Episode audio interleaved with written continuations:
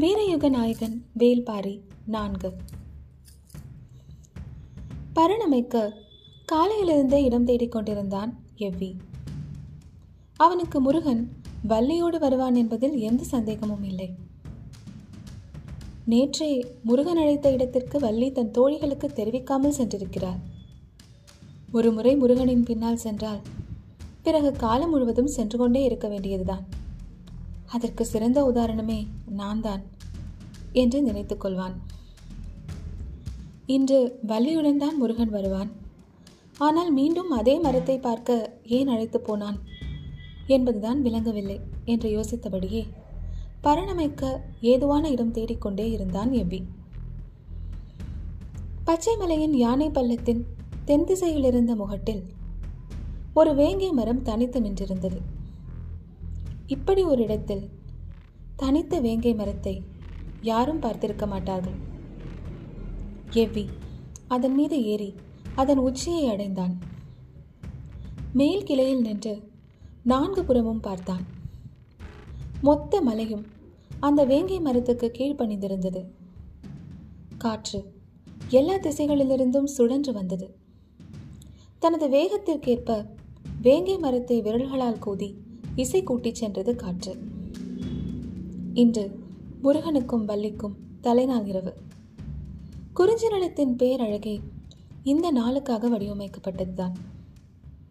கை கெட்டும் தூரத்தில் வெள்ளிகள் பூத்து கிடக்க கால்களுக்கடியில் காடு மிதக்க காமம் பெருத்து காதல் தழைக்க இதுவே ஏற்ற இடம் என்று எண்ணியபடி கீழிறங்கினான். அன்று பகல் முழுவதும் காட்டின் ஒவ்வொரு திசைக்கும் ஓடினான். செவ்வருவிக்கு பக்கத்தில் விளைந்த சந்தன மரம் ஒன்று இருப்பது அவனுக்கு தெரியும். நண்பகல் கடந்தபோது சந்தன மர கிளைகளோடு வேங்கை மர அடிவாரம் வந்தடைந்தான். வரும்போதே சிலாக்கொடியை அறுத்து வந்திருந்தான். வேங்கை மரத்தின் உச்சியில் நார் கிளைகளுக்கு நடுவில் சந்தன மர கட்டைகளை குறுக்கிட்டு அடுக்கி சிலாக்கொடியால் இறுக கட்டினான். கொடிகளிலே மிக உறுதியானது. சிலா கொடி. இவ்வளவு உயரத்தில் பறனை உலைய விடாமல் இறுக பிடித்திருக்கும் ஆற்றல் அதற்குத்தான் உண்டு. அதன் இன்னொரு சிறந்த குணம் கொடியை அறுத்த மூன்று நாட்கள் வரை அதன் சாறு கசிந்து வெளிவந்தபடி இருக்கும். அதிலிருந்து வரும் நறுமணத்திற்கு ஈடே கிடையாது. சந்தன மர வாசத்தில் சிலாக்குடைய நறுமணத்தோடு வேங்கை மர உச்சியில் திரும்பும் திசையெல்லாம் பச்சை மலை காற்றை அள்ளி அணைத்து. எம் குறிஞ்சி தலைவனும் தலைவியும் நடத்தும் ஆதிக்கூத்து. எம் குலத்தை பெருக்கி காதலை தழைக்கச் செய்யும். பெருமிதத்தோடு வேலையை முடித்த எவ்வி. திணைப்புணம் காக்கும் இடத்திற்கு வந்தபோது மாலை மயங்கி கருக்கத் தொடங்கியது. அவன் எதிர்பார்த்ததைப் போலவே வள்ளியோடு முருகன் வந்தான். காதலிக்க தொடங்கியதும் கைகூடும் ஒரு அழகு இருக்கிறதே. மனிதர்களைக் கண்டு மலர்களும் மயங்கும் காலம் அதுதான். முருகன் கேட்கும் முன்னரே மேல் திசை நோக்கி கையை காட்டினான் எவ்வி. தலையை உயர்த்தி மேலே பார்த்தான் முருகன். நிலவிலே பரிணமித்து விட்டானா என்பதைப் போல இருந்தது அவன் பார்வை. நான் அதை நோக்கி படி அமைத்திருக்கிறேன். அங்கு போவது உன் வேலை என பதிலளிப்பதைப் போன்று இருந்தது. எவ்வியின் பார்வை? முருகனும் வள்ளியும் பின்தொடர தீப்பந்தம் ஏந்தியபடி முன்னடந்தான் எவ்வி. தனக்கு பின்னால் இருளுக்குள் தான் எவ்வளவு விளையாட்டு? சின்ன சின்ன சிரிப்புகளுக்கு என்ன அர்த்தம்? இது பதிலா கேள்வியா? இவ்வளவு மெதுவாக பேச முடியுமா? பின்தொடரும் ஓசையே கேட்காமல் இருக்கிறதே. அவன் வள்ளியை அழைத்து வருகிறானா? அல்லது சுமந்து வருகிறானா? திரும்பி பார்த்தால் அவர்களின் நெருக்கம் குலைந்துவிடும். வேண்டாம் என யோசித்தபடியே வேங்கிமர அடிவாரம் வந்தான் எவ்வி. வந்த ஒளி அந்த இடம் படரும் பொழுதுதான் தெரிந்தது. முருகனும் வள்ளியும் ஏற்கனவே அங்கு வந்து அமர்ந்திருந்தது. எவ்வி அதிர்ந்து போனான். என்னை பின்தொடர்ந்து வருகிறீர்கள் என்றல்லவா நினைத்தேன்? மனிதனால் காதலை அழைத்து வர முடியாது. காதல்தான் மனிதரை அழைத்து வரும். எவ்வியிடம் பேச வார்த்தைகள் இல்லை. வணங்கி விடைபெற்றான். அப்போது எவ்வியின் கையில் ஒரு பொருளை கொடுத்தான் முருகன். என் காதலின் பரிசு என்றாள் வள்ளி. அவர்கள் மறையினியில் ஏறிச் சென்று பரணில் அமர்ந்தனர். எங்கும் சூழ்ந்திருந்த இருளுக்குள் இருந்து காற்று இசையைச் சிறந்தது. அசையும் இலைகளுக்கிடையில் விண்மீன்கள் கண் சுமிட்டின. இத்தனை கண்களுக்கிடையில் நாம் வெட்கம் களைவது எப்படி? என்று கேட்டபடி வள்ளி நாணினாள். முருகன் சொன்னான் வெட்கம் கலைகையில் இவற்றை பார்க்க கண்கள் ஏது நமக்கு? சுடர் அணிவதைப் போல பேச்சு குரலும் மெல்ல அணைந்தது. வேங்கை மரம் தனது கிளைகளை அசைக்கத் தொடங்கியது. சந்தன வாசத்துக்குள் சிலாக்குடிய நறுமணம் இறங்கிய போது காற்றெங்கும் சுகந்தம் பரவி மேலெழுந்தது. மரத்தின் கிளையொன்றில் இருந்த ஆண் பள்ளி குரலெழுப்பி தனது துணையை அழைத்தது. ஓசை கேட்ட திசை நோக்கி முருகன் திரும்பிய பொழுது அவன் கண்ணம் தடுத்து வள்ளி சொன்னாள். அடுத்தவர் காதல் காண்பது பிழை.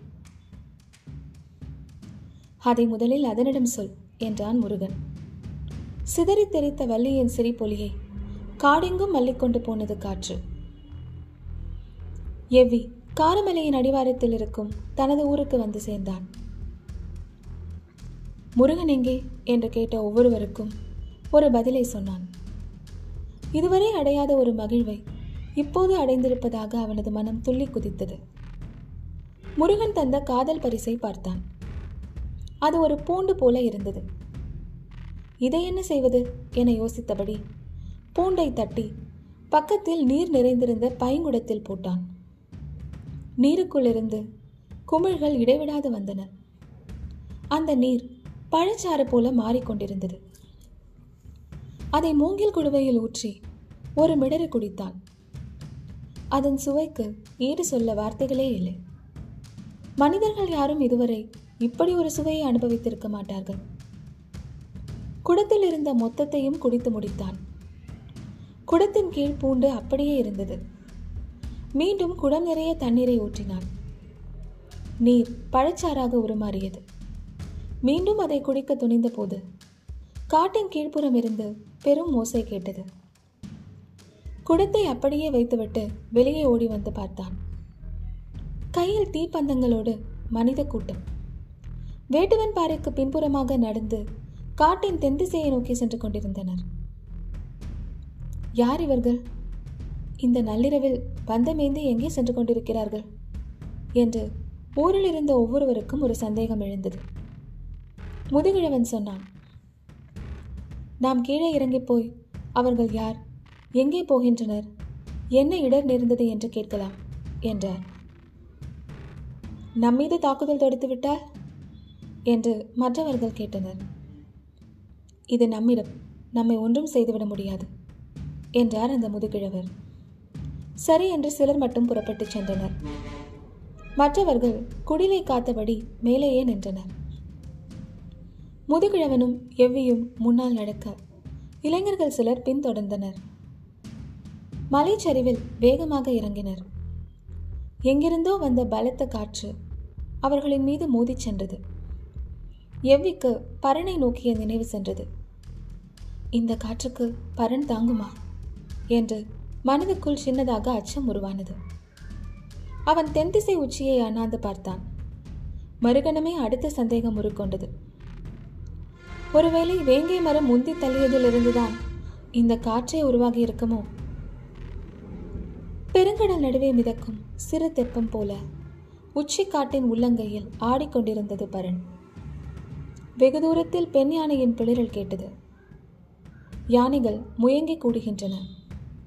நிலவை பார்த்தபடி இருந்த வள்ளி சொன்னாள் இன்னும் சிறிது நேரத்தில் இரவு பூக்கள் மலரத் தொடங்கும். எப்படி சொல்கிறாய்? மெல்லியதாக கேட்டது முருகனின் குரல். பூவின் மேலிதழ் விலகத் தொடங்கி மூன்றாம் நாழிகை முடியப் போகிறது என்றாள் வள்ளி. நாம் பரநீரத் தொடங்கும் போதே வா என்று கேட்டான் முருகன். இல்லை. நீங்கள் ஆண் பள்ளியின் அழைப்பை கேட்டு திரும்பிய போது. நீ எந்த மலரை சொல்கிறாய்? மலர்களில் ஏது வேறுபாடு? எல்லா மலர்களும் ஒரே இனம்தான். பெண்ணினம். இரவு மலர்கள் மலரத் தொடங்கின. திசை எங்கும் புதிய நறுமணம் படர்ந்தது. மூங்கில் அடர்ந்த கீழ்த்திசையிலிருந்து குழலிசையை காற்று அள்ளி வந்தபோது அதனுடன் காதலின் உயிர் ஓசையும் இணைந்தது. வேங்கை மரம் நிலை கொள்ளாமல் ஆடியது. தீப்பந்தம் ஏந்தி கடும் குரலோடு சென்று கொண்டிருந்தவர்களை வேடங்குள முதுகிழவன் பறித்து கேட்டான். எங்கே போகிறீர்கள்? முதுகிழவனின் கேள்விக்கு பெரும் குரலில் பதில் சொன்னான் ஒருவன். நாங்கள் கொடிக்குளத்தை சேர்ந்தவர்கள். பச்சை மலையின் ஈரடுக்கின் கீழ் இருக்கிறோம். எங்களின் குலமகள் வள்ளியை காணவில்லை. நேற்று காலை குடில் விலகி திணைப்புணம் காக்கச் சென்றவள் ஆனால் அவள் பரனுக்கு போகவில்லை. எங்கே போனாள் என அவள் தோழிகளுக்கும் தெரியவில்லை. அவர்களாக தேடி பார்த்துவிட்டு மாலையில்தான் எங்களிடம் வந்து சொன்னார்கள். அப்போது முதல் நாங்கள் தேடி வருகிறோம். எங்கேயும் காணவில்லை. கீழ்த்திசைக்கு ஒரு குழு சென்றுள்ளது. நாங்கள் யானை பள்ளம் நோக்கி செல்கிறோம் என்றான். எவ்விக்கு அப்பொழுதுதான் ஆபத்து புரிந்தது. இவர்களை அந்த பக்கம் போகவிடக்கூடாது என யோசிக்கையில் முதுகிழவன் இந்த பெரும் காட்டில் நீங்கள் மட்டும் எப்படி தேடுவீர்கள்? நாங்களும் உடன் வருகிறோம். ஆளுக்கு ஒரு பக்கமாக தேடுவோம் என்றார். ஆபத்து பேராபத்தாக மாறியதை எவ்வி உணர்ந்தான் என்ன செய்யலாம் என யோசிப்பதற்குள் முதுகிழவனோ ஏன் நிற்கிறீர்கள்? புறப்படுங்கள் என்று சொல்லி அவர்களோடு நடக்கத் தொடங்கினார். சற்று நில்லுங்கள். நான் மற்றவர்களையும் அழைத்து வருகிறேன் என்று சொன்ன எவ்வி அவர்களின் பதிலை எதிர்பார்க்காமல் குடிலை நோக்கி விரைந்து ஓடினான் சரி இன்னும் கூடுதல் ஆட்களோடு சென்று தேடுவது நல்லதுதான் என்று யோசித்த அவர்களும் எவ்வி வரும் வரை பொறுத்திருக்க முடிவு செய்தனர். கொடிக்குளத்தை சார்ந்த ஒரு பெரியவர் மட்டும் சொன்னார் அடுத்த குல பெண்களுக்கு ஆபத்து என்றால் உங்களைப் போல் உதவி செய்ய இன்னொருவர் இந்த காட்டில் இல்லை என. முதுகிழவன் சற்றே பெருமிதத்தோடு தலையசைத்தான். அதே வேகத்தில் எவ்வி மலை மேலிருந்து இறங்கி வந்தான். அவனுக்கு பின்னால் ஒருவன் பையங்குடத்தை தலையில் வைத்து தூக்கி வந்தான். வேறு ஆட்கள் யாரும் வரவில்லை. என்ன? இவன் யாரையும் அழைக்காமல் பானையோடு ஒருவனை மட்டும் அழைத்து வருகிறான்? என யோசிக்கையில். மற்றவர்கள் எல்லாம் ஆயுதங்களோடு வருகிறார்கள். அவர்கள் வருவதற்குள் நீங்கள் இந்த பழசாற்றை அருந்து இளைப்பாருங்கள் என்று சொல்லி மூங்கில் குவளையில் ஆளுக்கு ஒரு அந்த பூண்டு சாற்றை கொடுத்தான். பழசாற்றின் சுவையாலும் அது கொடுத்த எல்லையற்ற மயக்கத்தாலும் இதற்கு நிகர் இந்த உலகில் எதுவும் இல்லை என ஆளாளுக்கு அதை புகழத் தொடங்கினர். பானை முழுவதும் தீர்ந்தது. அதற்குள் இன்னொருவன் தலையில் பானையோடு வந்து சேர்ந்தான். பூண்டை எடுத்து அந்த பானையில் போட்டான் எவ்வி. அடுத்த சுற்று எல்லோரும் குடித்தனர். முதுகிழவன் மட்டும் புலம்பினான். நிலமகள் குலமகள் என்று என்னென்னமோ சொன்னார்கள். இப்போது பழசாற்றை குடிக்க முந்திக் கொண்டிருக்கிறார்கள் என்று சொல்லிக்கொண்டே மூன்றாம் குவலையை அருந்தியவன் மயங்கிச் சரிந்தான் எல்லோரும் விடாமல் குடித்து அதிமதுர சுவையில் மூழ்கினர். அவர்கள் குடிக்கும் பொழுது சிந்திய துளிகள் இந்த புற்கள் எங்கும் சிதறின. அதன் வாசனை காற்றில் கலந்து எங்கும் பரவியது. நுகர்வு சக்தியை அதிகம் கொண்டிருக்கும் பாம்புகள் காடு முழுவதும் இருந்து பெரும் வேகம் கொண்டு இங்கு வந்தன. பாம்புகளின் எண்ணிக்கை கணக்கில் அடங்காமல் இருந்தது. ஒவ்வொரு புல்லுக்கும் ஒரு பாம்பு வந்து சேர்ந்தது. புற்களில் இருந்த பழச்சாற்று துளியை அவற்றை தம் நாவால் நக்கின. புள்ளின் ஓரம் இருந்த சுனை ஈக்கிகள் அவற்றின் நாவுகளை இரு கூறுகளாக அறுத்தன. ஆனால் பழசாற்றின் சுவை அவற்றை விடுவதாக இல்லை. மீண்டும் நக்கின. அடித்தொண்டை வரை நாக்கு இரு கூறுகளாக பிளந்தது. எல்லா பாம்புகளுக்கும் நாக்குகள் இரு கூறுகளாயின. அன்றிலிருந்து இந்த பொற்கள் நாக்கருத்தான் பொற்களாயின. கதையை சொல்லியபடி நீலன் முன்னோக்கி நடந்து கொண்டிருந்தான். பின்தொடர்ந்து வந்து கொண்டிருந்த கபிலருக்கு கண் கட்டுவது போல் இருந்தது. எங்கும் இருள் அடர்ந்தது. நீலன் இருளுக்குள் கொஞ்சம் கொஞ்சமாக மறைந்தான். கபிலருக்கு மீண்டும் நினைவு திரும்பிய போது மறுநாள் பிற்பகலாகி இருந்தது. நடந்த கலைப்பை மீறி பசி அவரை எழுப்பியது. சாணத்தால் மெழுகப்பட்ட ஒரு குடிலில் இருந்த மரப்படுக்கையின் மேல் அவர் படுக்க வைக்கப்பட்டிருந்தார். கண்விழித்து எழுந்தவருக்கு தான் எங்கு இருக்கிறோம்? என்பது குழப்பமாக இருந்தது. இது எந்த இடம்? இங்கே எப்படி நான் வந்தேன்? என்ற கேள்விகள் எழுந்தபடி இருந்தன. அவரது வலது காலில் பச்சிலை கொண்டு கட்டு போடப்பட்டிருந்தது. வீட்டு திண்ணையினோரும் சிறுவர்கள் விளையாடிக் கொண்டிருந்தனர். சிறு பறை ஒன்றை கோலால் அடித்து ஒலி எழுப்பிக் கொண்டே குறுக்கும் நெடுக்குமாக ஓடிக்கொண்டிருந்தனர் நேற்று தள்ளாடி தடுமாறி வந்தது இவர்தானா என்று ஒரு சிறுவன் கபிலரை பார்த்து கேட்டுவிட்டு ஓடிவிட்டான். நான் எப்போது தள்ளாடி வந்தேன்? என யோசிக்கையில் சற்று குழப்பமாகவே இருந்தது. கபிலர் எழுந்துவிட்ட தகவல் கிடைத்ததும் நீலன் அந்த இடம் வந்து சேர்ந்தான். இது என்ன ஊர்? நான் எங்கே இருக்கிறேன்? என்று கேட்டார் கபிலர். நீங்கள் வரவேண்டிய இடத்திற்கு தான் வந்திருக்கிறீர்கள். ஆனால் வந்தது தெரியாமல் வந்தீர்கள் என்றான் நீலன். புரியும்படியாகச் சொல் என்றார் கபிலர். உங்களின் வலது கால் தசை பிறண்டு விட்டது அந்த நிலையில் உங்களால் அதிக தொலைவு நடக்க முடியாது. நடக்க நடக்க வலி கூடத்தான் செய்யும். பொழுது வேறு மறைந்து கொண்டிருந்தது. இருட்டுவதற்குள் இந்த இடத்திற்கு வந்து சேர வேண்டும். இடையில் நாகக்கிடங்கு வேறு. இந்த காட்டில் எத்தனை வகை பாம்புகள் இருக்கின்றனவோ அத்தனை வகையான பாம்புகளும் நாகக்கிடங்கில் உண்டு. நாங்கள் வெளியிலிருந்து வரும் யாரையும் அந்த பக்கமாக அழைத்து வர மாட்டோம் ஆற்றை சுற்றி தான் அழைத்து வருவோம். ஆனால் உங்களுக்கு அடிபட்டதால் ஆற்றை சுற்ற முடியாது என தெரிந்துவிட்டது. சரி நாகக்கிடங்கின் வழியாகவே வேகமாக அழைத்துச் செல்லலாம் என்றால் நீங்கள் பனிமரத்தை கடப்பதற்குள் உட்கார்ந்து விட்டீர்கள். எனவே எனக்கு வேறு வழி தெரியவில்லை. உங்களுக்கு தனிமைக்கு மூலிகையை கொடுத்தேன் என்றான் நீலன். அது என்ன மூலிகை? நான் கேள்விப்பட்டதே இல்லையே என்றார் கபிலர். அது உங்களின் நினைவை மயக்கும். அதனால் நீங்கள் வலியை மறப்பீர்கள். அதே நேரத்தில் உங்களின் இயக்கத்தை நிறுத்தாது. அதனால்தான் உங்களின் தோலை தாங்கி பிடித்து என்னால் அழைத்து வர முடிந்தது. நீங்களும் தள்ளாடி தடுமாறி நடந்து வந்தீர்கள். கபிலர் வியப்பில் உறைந்து போனார். என்னை மயக்க வைத்து நடுக்க வைத்தாயா? இது எப்படி கைகூடியது கைகூடியதால் தான் நீங்கள் இங்கு வந்திருக்கிறீர்கள். வந்தது தெரியாமல். என்றான் நீலன். பெண் ஒருத்தி மண் கலையத்தில் கூழ் கொண்டு வந்து கொடுத்தாள். குடியுங்கள் நீங்கள் உணவருந்தி நாளாகப் போகிறது என்றான் நீலன். கூழ் முழுவதையும் குடித்த பிறகுதான் கபிலருக்கு தெளிச்சி ஏற்பட்டது. ஆமாம் அது என்ன பழச்சாறு? நேற்று ஒன்று சொன்னாயே பெயர் மறந்துவிட்டேன் என்றார் கபிலர். அது உங்களுக்கு நினைவிருக்கிறதா? என கேட்டான் நீலன். நன்றாக நினைவிருக்கிறது. புல்லில் சிந்திய அந்த பழச்சாற்றை பாம்புகள் வந்து நக்கியதால் அவற்றின் நாக்குகள் இரு கூறுகளாகிவிட்டன. இதுவரை நன்றாக நினைவிருக்கிறது என்றான் கபிலர். அதன் பிறகுதானே கதையின் முக்கியமான பகுதியே இருக்கிறது என்றான் நீலன். எனக்கு முற்றிலும் நினைவில்லையே அதன் பிறகு முருகனும் வள்ளியும் என்ன ஆனார்கள்?